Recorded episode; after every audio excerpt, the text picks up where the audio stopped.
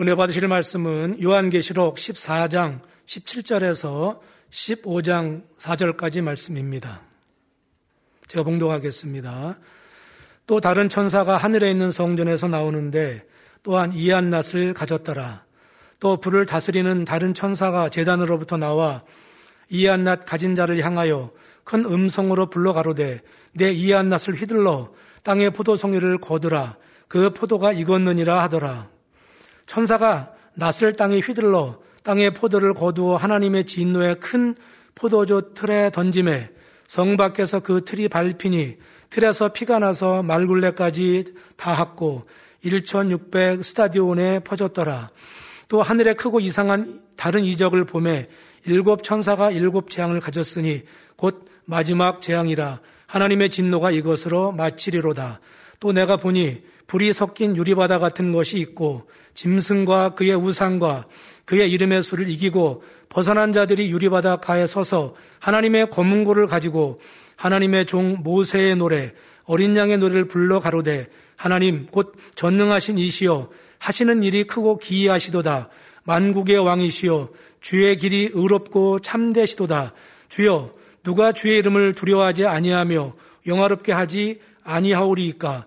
오직 주만 거룩하시니이다 주의 의로우신 일이 나타났음에 만국이 와서 주께 경배하리다 하더라. 아멘. 사랑하는 성도 여러분, 전 세계 및 전국의 지교의 성도 여러분, 지성전 성도 여러분, 전 세계 인터넷을 통해 예배 드리는 모든 성도 여러분, GCN 시청자 여러분, 오늘 본문에 보면 이한 낫, 즉 날카로운 낫이 등장합니다. 낫은 무엇인가를 베는 데 쓰는 도구이지요. 따라서 낯은 영적으로 어떤 일을 끝맺음 한다는 의미를 가집니다. 오늘 본문에 나오는 이 한 낯은 예수 그리스도를 통한 진리 심판으로 마지막 결말을 이룬다는 의미를 담고 있습니다. 이제 7년 환란이 막바지에 이르는 시점에서 마침내 마지막 심판의 때가 이르렀음을 뜻하지요. 그리고 그 심판의 기준은 바로 예수 그리스도이십니다. 요한복음 3장 17절에서 18절에 하나님이 그 아들을 세상에 보내신 것은 세상을 심판하려 하심이 아니요 저로 말미암아 세상이 구원을 받게 하려 하심이라. 저를 믿는 자는 심판을 받지 아니하는 것이요 믿지 아니하는 자는 하나님의 독생자의 이름을 믿지 아니하므로 벌써 심판을 받은 것이니라. 그러나 무조건 예수 그리스도를 믿습니다. 입술로만 고백했다고 해서 구원받는 것은 아니지요. 진정 주님을 믿었다면 증거가 있어야 됩니다. 믿는다고 하는 증거가 따라야 된다 이 말입니다. 그 증거란 바로 하나님의 말씀대로 행했느냐 하는 것이죠. 야고보서 2장 17절에 이와 같이 행함이 없는 믿음은 그 자체가 죽은 것이라 말씀한 대로입니다. 즉 믿습니다 해도 행함이 없는 믿음은 죽은 믿음이라 이 말. 죽은 믿음이 구원받는 게 아니라 이 말입니다. 산 믿음을 가져야 구원받는 거죠. 이게 행하는 믿음을 가져야 구원받는. 즉 하나님 말씀대로 살아야 구원을 받는 것이라 이 말입니다. 그래서 성경에 많이 기록이 났지 않습니까?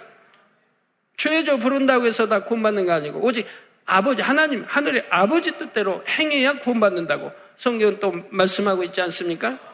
하나님은 빛이신데, 예, 빛이신데, 우리 빛 가운데 행해야 하나님과 사귐이 있단 말이 참말이라고 하는 거죠.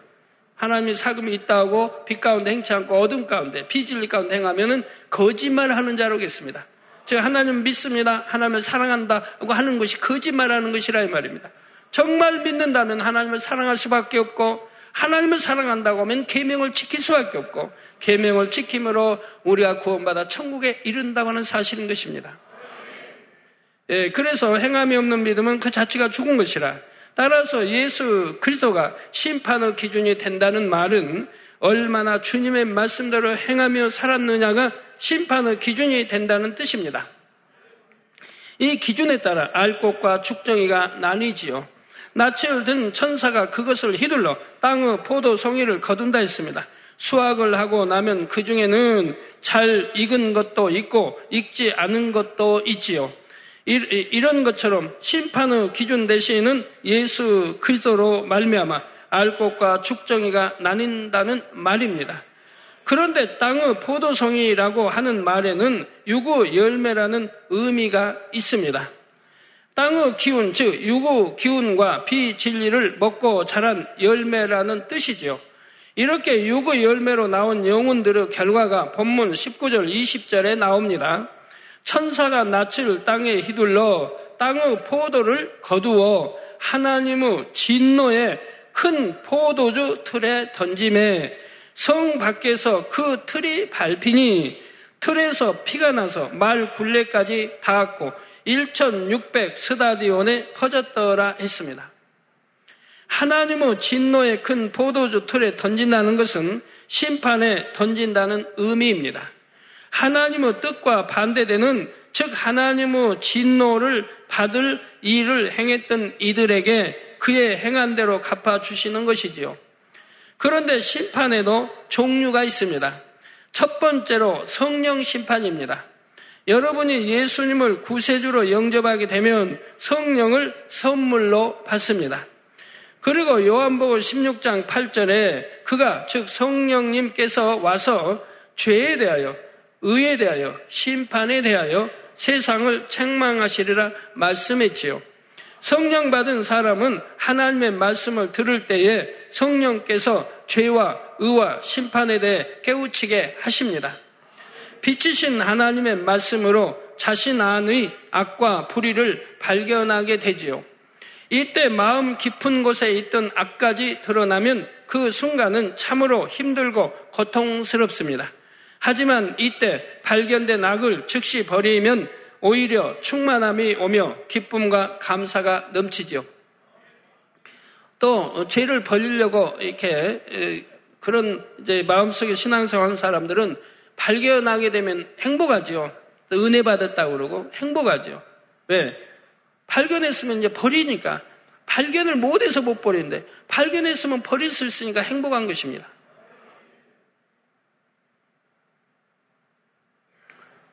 그래서 여러분 뭐 어, 이번 주에 설교 어, 그 보니까 그 내용이 에, 자 여러분들 이렇게 다 내용이 기억나십니까? 에, 은혜를 받았다. 감사하죠. 그 은혜 받으면 성결로 들어갑니까? 은혜 받고 끝나버리면 아무 소용이 없다 이 말입니다. 그 은혜를 받았으면 어떻게 해야 돼요? 이제 행함이 따라야 된다 이 말입니다. 행함이 따라야 된다. 열심히 말씀을 양식 삼고 그 행함이 따라줘야 된다. 버리라는 거 버리고 하지 말라 하지 않고 이렇게 행함이 따라줘야 돼. 행함이 따르고 그 따르려니까 기도해야 되고 능력 받아야죠. 기도해야 되고 이런 과정이 다 이제 되어지는 거죠. 그래서 열심히 예, 열심히 버리기 위한 또 열심히 있어야 된다 이 말이에요. 이런 것들이 어울려져서 내가 영혼이 잘 되는 것이고 예, 믿음이 영으로 자라는 것이고 영으로 자라는 만큼 하나님의 사랑을 받는 것이고 사랑한다고 하는 증거니까 하나님을 사랑한다고 증거니까 또 사랑을 받는다 이 말입니다. 그러고 나서 문제가 해결되고 치료받고 하게 되는 것이라 이 말입니다. 그러니 예, 바로 충만함이 오며 기쁨과 감사가 넘치죠. 또한 성령의 도우심을 받아 말씀대로 살 때는 늘 성령의 충만함 가운데 살아갈 수가 있습니다. 반면에 발견된 악을 버리려 하지 않고 죄인 줄을 알면서도 여전히 죄 가운데 살아가면 마음이 괴롭고 공고해지지요. 자기 안에서 두 마음 즉 진리를 쫓으려는 마음과 비진리를 쫓으려는 마음이 서로 싸움으로 힘들고 공고해지는 것입니다. 이처럼 진리를 벗어났을 때 마음의 괴로움과 공고함이 오는 것을 성령의 심판이라 말합니다. 저 성령이 심판할 수 있죠. 내가 공고하다는 것은 성령의 소욕을 쫓지 않기 때문에 성령의 뜻을 어기기 때문에 하나님의 뜻을 어기기 때문에 공고함이 오는 거예요. 이 공고함이라도 오니까 통해 잡아가든 회개할 수 있는 은혜가 임하는 거죠. 공고함까지 없다면 내가 죄를 지어도 아유 괜찮다 하고 계속 죄지어갈 수밖에 없지 않습니까? 그래서 마음의 괴로움과 공감이 오는 것을 성령의 심판이라 말합니다. 마음의 고통으로 와지는 심판이지요. 이런 상태에서도 계속해서 악을 버리지 않고 어두움의 죄악 가운데 살아가게 되면 점차 성령이 소멸되어 갑니다. 그러기 전에 신속히 회개하고 돌이켜서 성령의 충만함을 회복해야 하지요. 두 번째로 진리의 심판입니다. 여러분이 하나님의 말씀을 들을 때 성령의 도우심 가운데 깨우침이 온다 했습니다. 그러나 모든 사람이 진리로 깨우친 대로 그대로 행하는 것은 아니지요. 깨우친 것을 100%다 행하는 사람도 있을 수 있지만 대부분 그렇지를 못합니다. 사람마다 깨우친 것을 행하는 정도가 다르지요. 바로 이때 얼마나 진리 안에 살아가느냐에 따라 진리의 심판이 임하게 됩니다. 진리는 하나님의 말씀 안에 살아갈 때는 하나님의 보호하심과 인도하심을 받지요. 형통함의 축복이 임합니다. 강건함의 축복과 물질의 축복도 받습니다. 반면에 깨우친 진리대로 살지 못할 때는 오히려 사단의 송사를 받게 되지요. 그에 따라 시험 환란이 찾아옵니다. 물질의 어려움, 질병, 가정의 문제 등을 그 대가로 받게 되는 것입니다. 이처럼 진리의 말씀을 듣고 깨우친 것을 얼마나 행하느냐에 따라 형통이냐, 불통이냐, 축복이냐, 어려움이냐 등이 정해지는 것이지요. 이것을 바로 진리의 심판이라 합니다. 그런데 진리를 행치 않음으로 어떤 문제가 드러나고 그 결과가 열매로 맺히는 단계까지 이르면 이것이 곧 육체의 심판입니다. 다시 말씀드립니다. 진리를 행치 않으므로 어떤 문제가 드러나고 그 결과가 열매로 맺히는 단계까지 이르면 이것이 곧 육체의 심판이라 이 말입니다. 자, 세 번째가 바로 이 육체의 심판이지요. 진리를 듣고 깨우치나 그 안에서 살아가지 못하므로 가정의 불화와 육체적 질병 등이 옵니다. 사업터에 문제가 생기고 일이 꼬이며 물질의 어려움을 겪게 되지요. 이처럼 진리의 심판이 현재의 결과로 드러난 상태에 이르게 되는 것을 육체의 심판이라 말합니다. 결국 성령의 심판의 다음 단계가 진리의 심판이고 진리의 심판의 다음 단계가 육체의 심판이라 할 수가 있죠.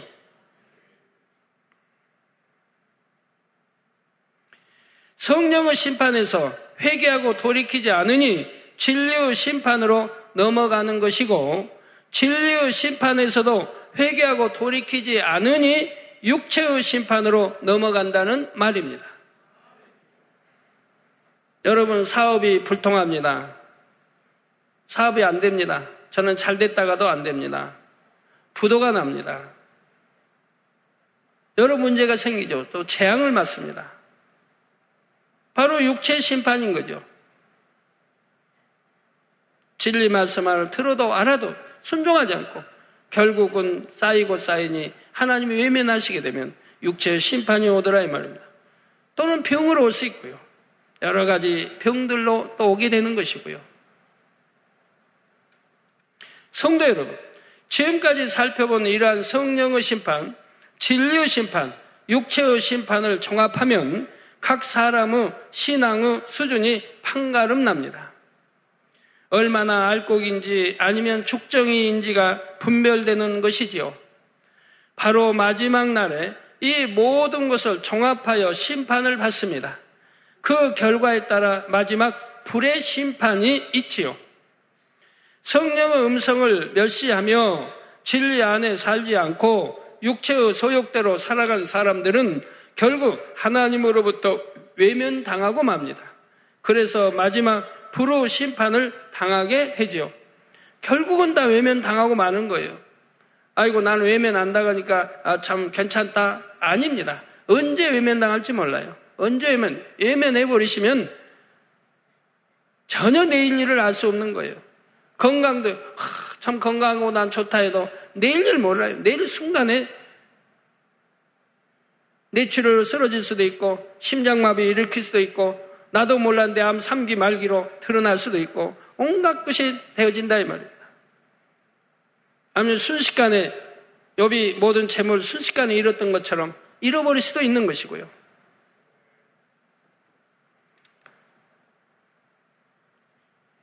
그러고도 돌이키지 않았을 때는 결국 마지막 불의 심판을 당하게 되죠. 따라서 마지막 불의 심판을 당하지 않으려면 그 이전의 심판의 단계에서 신속히 회개하고 돌이켜야 하는 것이죠. 설마, 설마, 설마 했던 분들, 이 설마가 결국은 설마가 아닌 것으로 다가오게 됩니다. 많은 분들이 여러분 그러고 있어요. 여러분 가정의 가족들, 늘 주일 온전한 주일 지키고 온전한 11조라고 해도 지키지 않고 설마 뭐 내게 그런 병이 오겠느냐, 재앙이 오겠느냐. 설마 설마 하는데 결국은 오고 만다 이 말입니다. 피해갈 사람은 하나도 없는 거예요. 자, 성령께서 탄식하실 때 그때 빨리 깨닫고 회개하면 좋지 않습니까? 설령 육체의 심판에까지 이르렀다 해도 그때라도 깨달아 회개하고 돌이키면 되지요. 그래야 영원한 불호 심판만은 면할 수가 있는 것입니다. 그렇게 해서 내가 허물었던 하나님과 담을 허물었던 것을 다시 쌓고 쌓고 반복하고 있다. 이래서는 절대 안 된다 이 말입니다. 그럼 어떻게 해야 되냐? 그 담을 계속 허물어 가야 된다. 허물어 가서 제로로 만들어 버리라 이 말. 하나님과 제어담이 없도록 제로로 만들어 버리라. 그러면 제로로 만들려면 어떡합니까? 선을 쌓아가야 된다 이 말입니다. 선을 쌓아가. 아버지에 충성하고 선과 진리 있는 이 선을 쌓아가면 악군 반대로 무너지는 것이라 이 말이에요. 자꾸 선을 쌓아가면 하나님과 제어담이 없어진다 이 말입니다. 그러니까 선을 쌓아가려면 어떻게 해야 돼요? 제가 늘 말씀드린 대로 여러분이 영어로 들어가면 다 문제 해결받는다고 늘 하잖아요. 영어로만 들어가면. 그럼 왜 영어로 들어가면 해결받습니까? 영어로 들어가기까지 부단히 선을 쌓았을 거 아닙니까? 악 버리고 비질리 버리고 온갖 것 다 버려나가면서 하나님이 버리라는 거 버리고 하지 말라는 거 하지 않으면서 계속 어, 신앙 생활하니까 선만 쌓아갈 거 아닙니까 결국은? 그 선만 쌓아가게 되는 거. 그래서 죄에 닿으면 다 무너지는 거예요. 그리고 이제 영으로 들어가 버리죠. 그러니까 하나님은 죄에 닿으면 무너지니까 없어지니까 그때부터 기도하는 게 응답이 되죠. 기도하는 게 응답이 되는 거예요. 상달이 되고 응답이 되는 거예요. 닿음이 없으니까. 성경에 보면 하나님과 우리 사이에 죄의담이 있으므로 하나님이 기도를 듣지 않으시고 외면해 버리신다 이 말이에요. 기도를 듣지 않으신다. 죄가 담이 있기 때문에 죄가 있기 때문에 죄인이 이게 죄를 가지고 기도하면 하나님이 듣지 않으신다 이 말입니다. 그러니까 응답이 올 수가 없는 거죠. 그러니까 선을 쌓고 말씀대로 살아가면 그 이제 죄의 담들이 허물어질 거 아닙니까? 선을 쌓아가니까 그러면 이제 영으로 들어가 좋고 그러면서 이제 기도하는, 그러고 이제 영으로 들어가면 기도하는 것들이 다 응답이 된다, 이 말이에요. 그래서 응답받지 못할 뿐이 없게 된다, 이 말. 가난도 물러가고 부욕해 되는 것이고.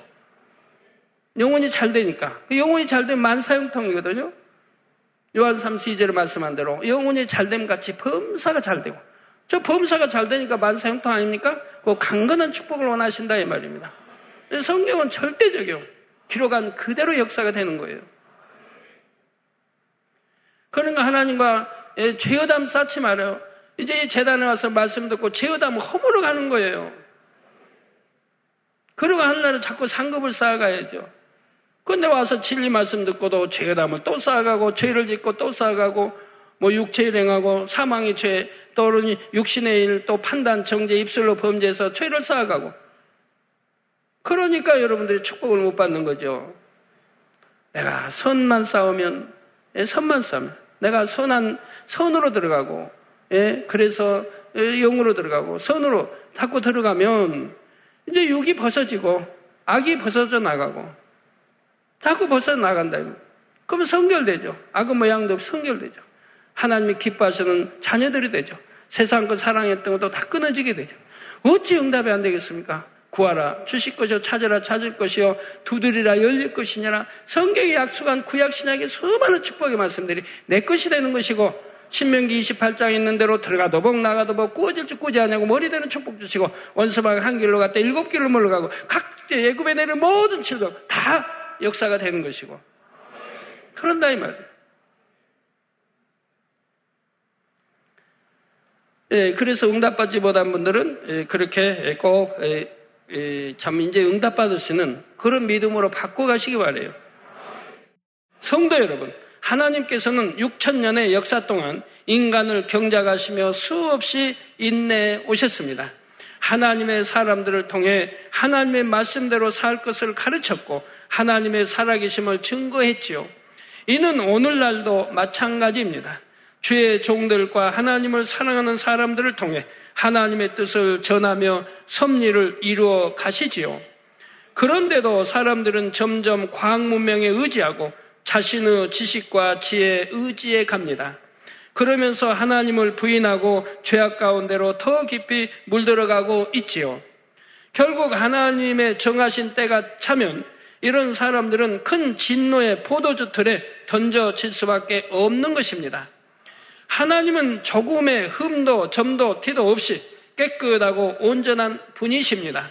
이러한 하나님의 마음과 비교할 때 인간의 마음은 너무나 더럽고 추합니다. 바로 하나님의 말씀을 통해 이러한 자신의 마음을 깨닫고 발견하여 신속히 변화시켜 나가야 하지요. 그래서 하나님께서는 심판을 허락하시는 것입니다. 진리 안에 거하여 하나님의 마음을 닮아가도록 성령으로 심판하시고 진리로 심판하시며 때로는 육체의 심판을 허락하시지요. 그것을 통해 자신의 모습을 깨우치고 변화되도록 연단해 가시지요. 이러한 하나님의 사랑을 끝까지 저버리게 되면 하나님은 큰 진노의 틀에 던져져서 마지막 불의 심판을 받게 되죠. 그럼 하나님은 여러 차례 역사했단 말입니다. 즉 성령의 심판으로 역사했고 진리의 심판으로 역사했고 해도 해도 듣지 않으니 결국은 육체의 심판까지 이르러도 또 듣지 않으니 결국은 불의 심판 마지막 심판을 받게 되는 것이라 이 말입니다. 내가 통해자 회개하지 못하고 내가 아파서 죽는다 해도 결국은 불의 심판 아닙니까?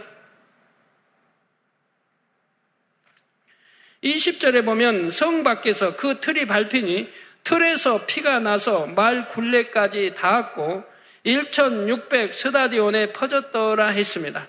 성 밖에 있다는 것은 구원받지 못한 것입니다. 그래서 성 밖에 슬피 울미 있으리라 나오죠? 다 구원받지 못한. 틀이 밟혀 피가 난다는 것은 심판으로 인해 받게 될 고통을 의미하지요. 이 땅에 임할 7년 환란으로 인해 흐르게 될 피는 엄청납니다. 이 땅에 떨어진 사람들은 이 7년 환란 동안 불의 심판을 받게 되지요. 3차 세계대전과 자연재해 등을 비롯한 갖가지 재앙들을 통틀어 불의 심판이라 표현하는 것입니다. 그리고 이 심판은 전 세계를 뒤덮습니다. 이렇게 전 지구상에 임하게 될 엄청난 불의 심판으로 인해 수많은 피가 흐르게 되고 이를 가리켜 피가 말굴레까지 닿았다 표현한 것이죠. 1600 스타디오는 약 300km입니다. 흘린 피가 300km에 이른다는 것은 이 불의 심판이 얼마나 참혹할지를 나타냅니다. 300km라고 하면 여기서 뭐 저기 대구 가는 그러한 거리이지 않겠습니까? 약 하나님께서는 끝까지 기회를 주셨지만 결국 그 기회를 잡지 않은 사람들은 이처럼 엄청난 심판에 떨어집니다. 그런데 문제는 이 땅에서 받는 심판의 고통과 비교할 수 없을 만큼의 엄청난 불의 심판이 기다리고 있다는 사실입니다. 육적인 불의 심판으로 끝나는 것이 아니라 영원히 꺼지지 않는 영적인 불의 심판, 곧 지옥이 기다리고 있는 것이지요. 설령 휴고되지 못하고 이 땅에 떨어져서 육적인 불의 심판을 받게 된다 해도 어떻게든 주님의 이름을 붙잡고 승리해야 영적인 불의 심판만은 면할 수가 있습니다. 그래서 이처럼 요한 계시록을 통해 하나님께서는 휴거 후의 일까지도 자세히 기록해 놓도록 하신 것입니다. 그러나 이 말씀을 들을 귀가 있어서 성령이 하시는 말씀을 들을 사람만이 듣고 깨우칠 수가 있습니다. 아무리 마지막 때에 대해 자세히 풀어주어도 결국 들을 귀가 있는 사람만이 듣고 회개하여 마지막 구원의 기회를 잡는다는 말이지요. 이제 계시록 15장으로 들어가서 1절에 또 하늘에 크고 이상한 다른 이적을 범해 일곱 천사가 일곱 재앙을 가졌으니 곧 마지막 재앙이라. 하나님의 진노가 이것으로 마치리로다 했습니다. 7년 환란이 시작된 이후로 오늘 본문의 시점에 이르기까지 많은 재앙이 있었습니다. 3차 세계대전이라는 전무후무한 재앙이 있었고 자연재해를 비롯한 수많은 재앙들이 일어났지요. 앞서 나왔던 일곱 인과 일곱 나팔이 바로 이러한 재앙들을 의미한다 했습니다. 그런데 오늘 본문에 보면 마지막 재앙이 나옵니다. 이는 7년 환란을 마무리하는 재앙으로서 지금까지와는 비교할 수 없을 만큼 더 크고 엄청난 재앙들이지요.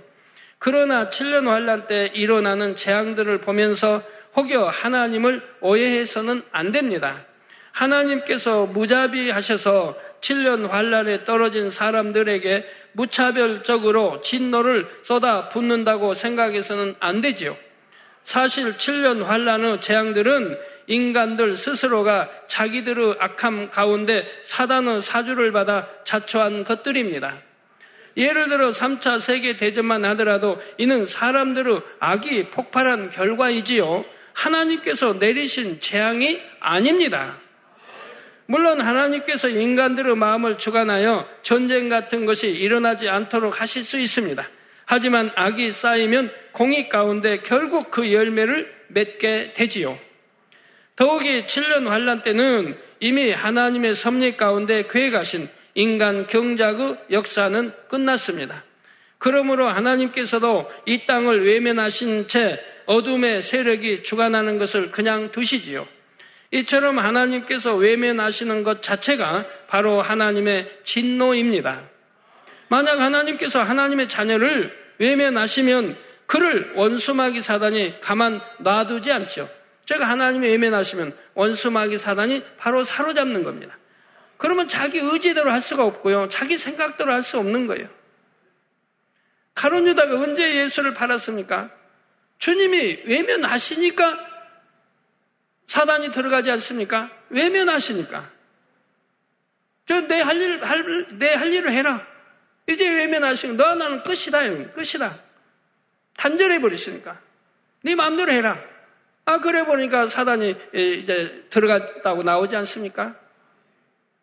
저 예면하시니까 그런다. 예, 그래서 하나님께서 하나님의 자녀를 외면하시면 그를 원수마귀 사단이 가만 놔두지 않습니다. 즉 하나님의 자녀라면 외면하지 않는데 마귀의 자녀가 되어버렸기 때문에 외면하신다 이 말입니다. 하나님의 자녀가 빛 가운데 거할 때는 당연히 하나님께서 원수 마귀 사단으로부터 지키십니다. 그러나 어둠 가운데 살아갈 때는 사단의 송사에 내어 주실 수밖에 없지요. 바로 7년 환란 중에 이 땅도 원수 마귀 사단의 주관 아래 놓여 있으므로 사람들은 악에 악을 더해 갑니다. 하나님께서 이들을 외면하실 수밖에 없고 그러니 사람들은 자기들의 악을 쫓아 더욱 폭력과 파괴와 살생을 자행하지요. 여기다가 사람들이 자기 유익을 쫓아 이 땅의 자연을 파괴한 결과로서 엄청난 자연의 재앙 등을 통해 그 값을 치릅니다. 그런데 이제 그러한 재앙들이 최고조에 이르면서 막바지를 향해 치달아 가고 있는 상황이지요. 그것을 보면서 사도 요한은 하늘에 크고 이상한 다른 이적이라 표현했습니다. 이어지는 이절에 또 내가 보니 불이 섞인 유리바다 같은 것이 있고 짐승과 그의 우상과 그의 이름의 수를 이기고 벗어난 자들이 유리바닥 가에 서서 하나님의 검은거를 가지고 말씀합니다. 계시록 4장 6절에 보면 보좌 앞에 수정과 같은 유리바다가 있고 보좌 가운데와 보좌 주위에 네 생물이 있는데 앞뒤에 눈이 가득하더라 말씀하셨습니다. 하나님의 보좌 앞에 있는 유리 바다는 수정과 같이 맑고 깨끗합니다. 그런데 오늘 본문에 보면 불이 섞인 유리 바다 같은 것이 있다 했지요. 유리 바다는 사람들이 이 땅에서 행한 모든 것을 그대로 보여주는 역할을 합니다. 어떤 생각과 마음을 가지고 행동을 했는지까지도 정확하게 비춰주지요. 그러니 하나님의 심판대 앞에서는 결코 거짓이나 변명, 핑계가 통하지 않습니다. 그런데 7년 환란 동안에 순교하여 구원에 이른 사람들의 모습이 이 유리바다에 비치면 어떤 모습들이 보이겠습니까?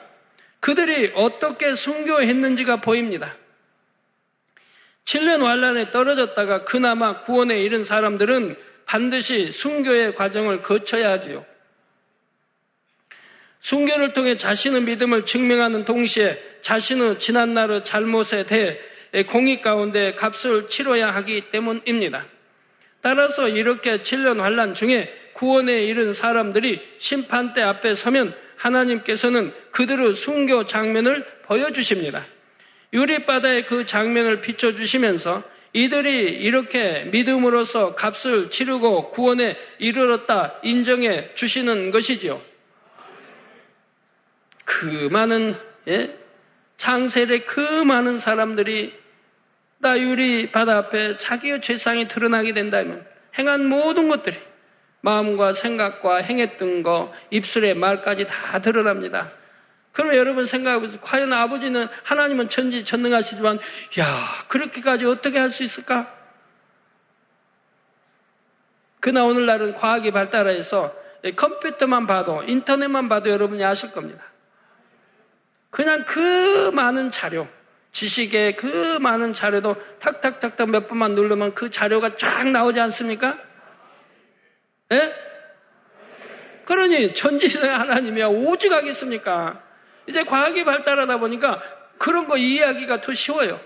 인간도 그렇게 하는데 그 많은 자료 여러분 성경이면 성경 60권 말씀 뭐 찾으려고 하면 그냥 성경 탁탁탁 인터넷 찾으면 그냥 탁 나올 거 아니에요? 알고 싶은 정보, 그 세상에 알고 싶은 그 많은 정보도 여러분 들어가면 금방 나온다 이 말입니다.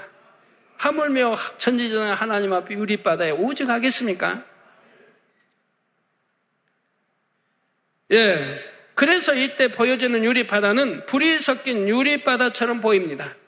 참혹한 재앙과 핍박 가운데에서도 끝까지 믿음을 지키며 순교한 모습이 비춰지니 그 유리바다에 불이 섞인 것처럼 보이는 것입니다. 짐승과 그의 우상과 그 이름의 수를 이기고 벗어난 사람들은 그날에 말할 수 없는 감사로 그 유리바다 앞에 설 수가 있지요. 그들은 유리바닥 가에 서서 하나님의 검은거를 가지고 하나님의 종 모세의 노래 어린 양의 노래를 부릅니다. 3절 4절에 하나님의 종 모세의 노래 어린 양의 노래를 불러 가로되 주 하나님 곧 전능하신 이시여 하시는 일이 크고 기이하시도다. 망국의 왕이시여 주의 길이 의롭고 참되시도다. 주여 누가 주의 이름을 두려워하지 아니하며 영화롭게 하지 아니하오리까? 오직 주만 거룩하시니이다. 주의 의로우신 일이 나타났음에 망국이 와서 죽게 경배하리이다 하더라 했습니다. 하나님께서는 모세를 통해 율법을 주셔서 하나님의 뜻을 알게 하셨습니다. 그리고 예수님을 이 땅에 보내주셔서 마음의 온전한 할례를 이루도록 사랑으로 율법을 완성케 하셨지요. 이런 하나님의 섭리를 깨달아 마음의 악을 버리고 주님의 마음을 닮은 만큼 마음 속에 기쁨과 감사가 넘치게 됩니다. 율법을 주심에 감사하고 사랑으로 율법을 완성시켜 주심에 감사하지요. 그래서 모세의 노래가 나오고 어린 양, 즉 주님의 노래가 나오는 것입니다. 이는 휴거되어 올라간 영혼들에게만 해당되는 것이 아닙니다. 비록 7년 환란에 떨어졌을지라도 뒤늦게나마 회개하고 돌이켜 순교를 통해 구원에 이른 사람들에게도 해당되지요. 핍박과 고문을 이겨내고 순교했을 때 얻어지는 그 구원의 기쁨과 감사가 마음 중심에서부터 우러나오는 것입니다. 그들 역시 아버지의 마음과 주님의 마음을 중심에서 깨닫게 되는 것이지요. 우리가 하나님의 섭리를 깨달을수록 하나님께서 행하시는 일의 그 오묘함과 기이함에 놀라지 않을 수 없습니다. 물론 당연히 전능하신 하나님을 믿지만 그것을 느낄 때마다 새삼 놀라지 않을 수 없지요. 성도 여러분, 오직 주님만이 의롭고 참되십니다. 피조물은 당연히 그분의 이름을 두려워해야 합니다. 그러한 경외함이 있어야 죄에서 떠나 진리 가운데 살 수가 있죠. 그렇게 행한 사람은 주의 의로우신 일이 나타날 때 그것을 두려움으로 맞이하지 않습니다. 즉 마지막 심판의 때가 가까울수록 더욱 의 가운데 행하고자 노력하지요. 그리고 마지막 날에 주를 경배하며 영원한 기쁨과 감사의 찬양을 올려드립니다. 주님을 경배하는 찬양을 함께 부르게 되지요. 결론을 말씀드립니다. 사랑하는 성도 여러분. 여러분은 평소에 얼마나 자주 하나님과 주님께 감사와 경배의 찬양을 올리십니까? 물론 우리가 장차 천국에 가면 그때는 세세토로 영원히 삼일째 하나님께 감사와 경배를 올려드립니다. 하지만 그때 드리는 감사와 경배의 향이 모두 똑같은 것이 아니지요. 어떤 분의 향은 너무나 진하고 아름다워서 주변에 있는 영혼들까지도 은혜와 감동이 넘치게 됩니다. 반면에 어떤 분은 당당히 나서지도 못하지요. 그런데 장차 천국에서 삼일째 하나님 앞에 어떤 향을 올려 드릴지가 바로 이 땅에 사는 동안에 정해진다는 사실입니다. 여러분 각자가 올리는 감사와 경배의 향을 한번 점검해 보시기 바랍니다.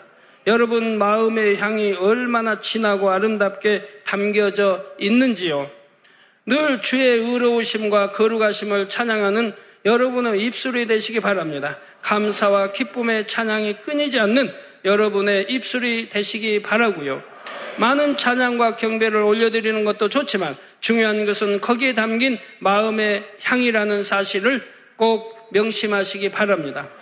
복음을 전하다가 잡혀서 어, 착고에 채여 깊은 감옥에 갇혀있던 바울과 신라가 밤중에 하나님을 찬미했던 그 찬양의 향이 얼마나 진하고 아름다웠겠습니까? 하나님을 감동시켜 드리게 충분했죠. 감동시켜 드리니까 하나님이 천사를 보내서 예, 문을 감옥문을 열고 착고에다 죄인 거 풀어 예, 감옥문을 천사의 손을 잡고 감옥문을 나오게 됩니다. 하나님이 얼마나 감동하시겠어요? 여러분 아프신 분도 치료받지 못하신 분도 이렇게 하나님을 감동시켜야 되지요. 그러려면 내가 그렇게 하고자 해서 됩니까? 내 마음이 선으로 바뀌어야 되는 것이고 내 마음이 영으로 바꿔야 중심에서 그런 감사가 나오고 향이 나오는 거예요. 억지로 꾸민다고 되는 게 아니에요. 내 중심에서 감사가 나오고 지난 사랑하는 향이 나와야 고 기도가 나오고 찬양이 나와야 하지 않겠습니까? 억지로 그래야 된다고 하니까 꾸며 나오는 건 소용이 없고 또 나오지도 않아요. 그렇게 생각해서 그냥 꾸밀 때만 나오는 거지 항상 나오는 게 아니라 이 말입니다. 그나 여러분 사도 바울 봐요. 하나님 일하다가 매를 맞고 신랑 함께 매를 맞고 깊은 감옥에 쇠사슬로 쿵쿵 동염에 이제 깊은 감옥에 갇혔다. 나오기도 힘든 감옥, 깊은 감옥이라 이말. 갇혔다 이 말. 앞이 보이는 거 없어요. 깜깜하죠. 절벽이죠.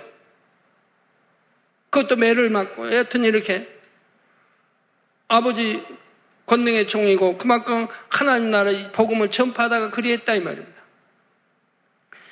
그래도 사도 바울은 예, 아플 텐데 매도 맞고 물론 아마 안 아팠을 겁니다. 매를 맞고 아무리 피가 나도 저 경우로 보면 안 아팠을 것 같아요. 그러니까 사도 바울도 아마 예, 그런 권능의 차를 들었으니까 그래 마저도 크게 아픈 거는 못 느꼈을 겁니다만 그래도 아픈 건 아픈 거죠. 예, 그런데도 예, 그렇게 권능의 정이요 복음을 전파하다가 잡혀서 그렇게 권역을 치래도 그래도 찬양이 나오더라 이 말입니다. 감사가 나오더라 이 말입니다. 이렇게 돼야지 않겠습니까? 그러면 응답받지 못할 분 어디 있겠어요?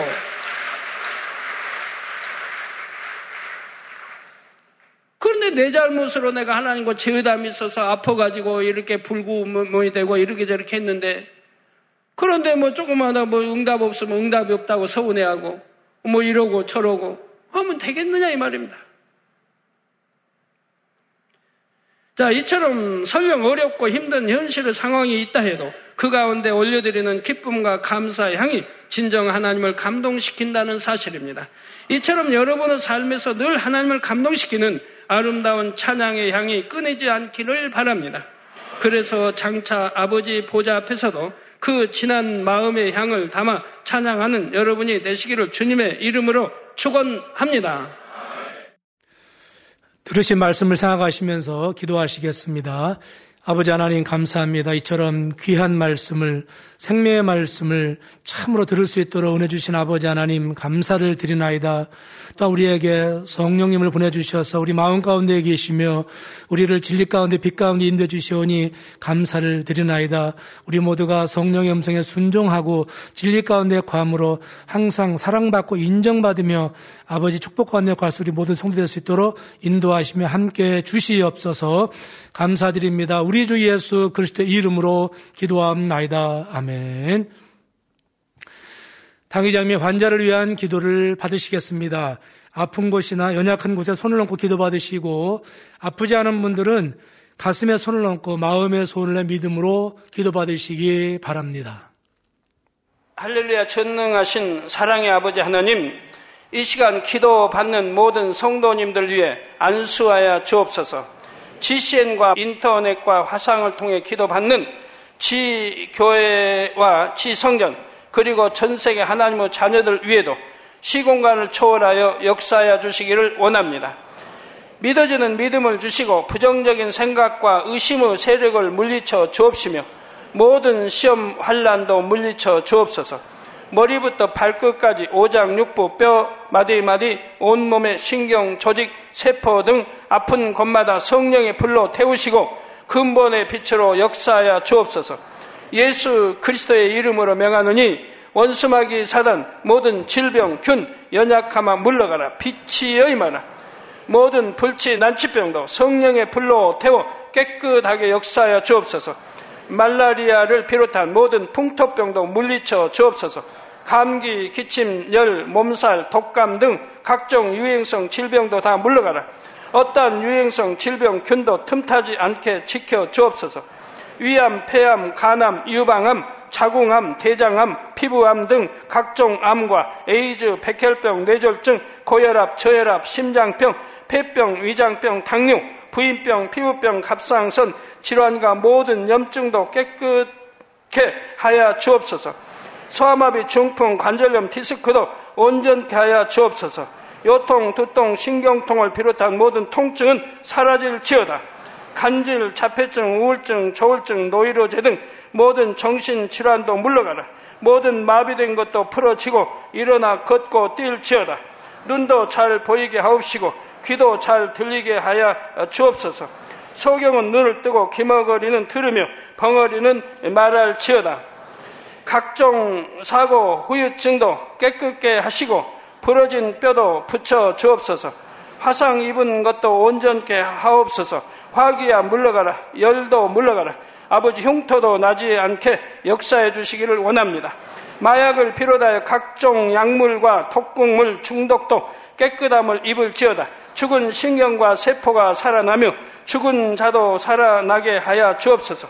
잉태의 축복도 주시기를 원합니다. 잉태 축복을 받으라 예수 그리스도의 이름으로 명하느니 원수막이 사단을 하늘 공중 곳에 잡은 악의 영들아 물러가라. 그의 사자들도 물러갈지니라 이 땅의 악한 영, 더러운 영, 거짓되고 간사한 영, 이간질하고 미혹하는 모든 어둠들은 물러가라. 모든 흉악의 결박을 풀고 어둠아 물러가라. 빛이 여 임하라. 아버지 하나님 부르짖어 기도할 수 있는 능력을 주시고 죄를 버리고 성결될 수 있는 능력을 주옵소서. 영원히 잘됨같이 범사에 잘되게 하시고 가정의 복음화도 이루어 주시기를 원합니다.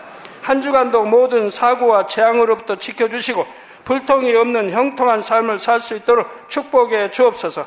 성령의 불담으로 천군 천사와 주님의 불꽃 같은 눈동자로 모든 하나님의 자녀들과 가정, 일터, 사업들을 지켜주시기를 원합니다.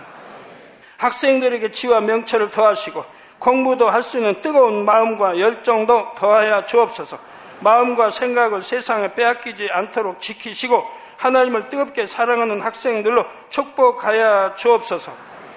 하나님의 자녀들이 먹으나 마시나 입으나 무엇을 하든지 하나님 앞에 영광 돌리는 삶이 되게 축복하여 주시기를 원합니다. 나는 하나님을 만났노라 체험했노라 응답 받았노라 축복 받았노라 간증하는 입술이 되게 역사하여 주옵소서. 아버지 하나님 감사합니다. 홀로 영광 받으옵소서. 우리 주 예수 그리스도의 이름으로 기도하옵나이다. 아멘.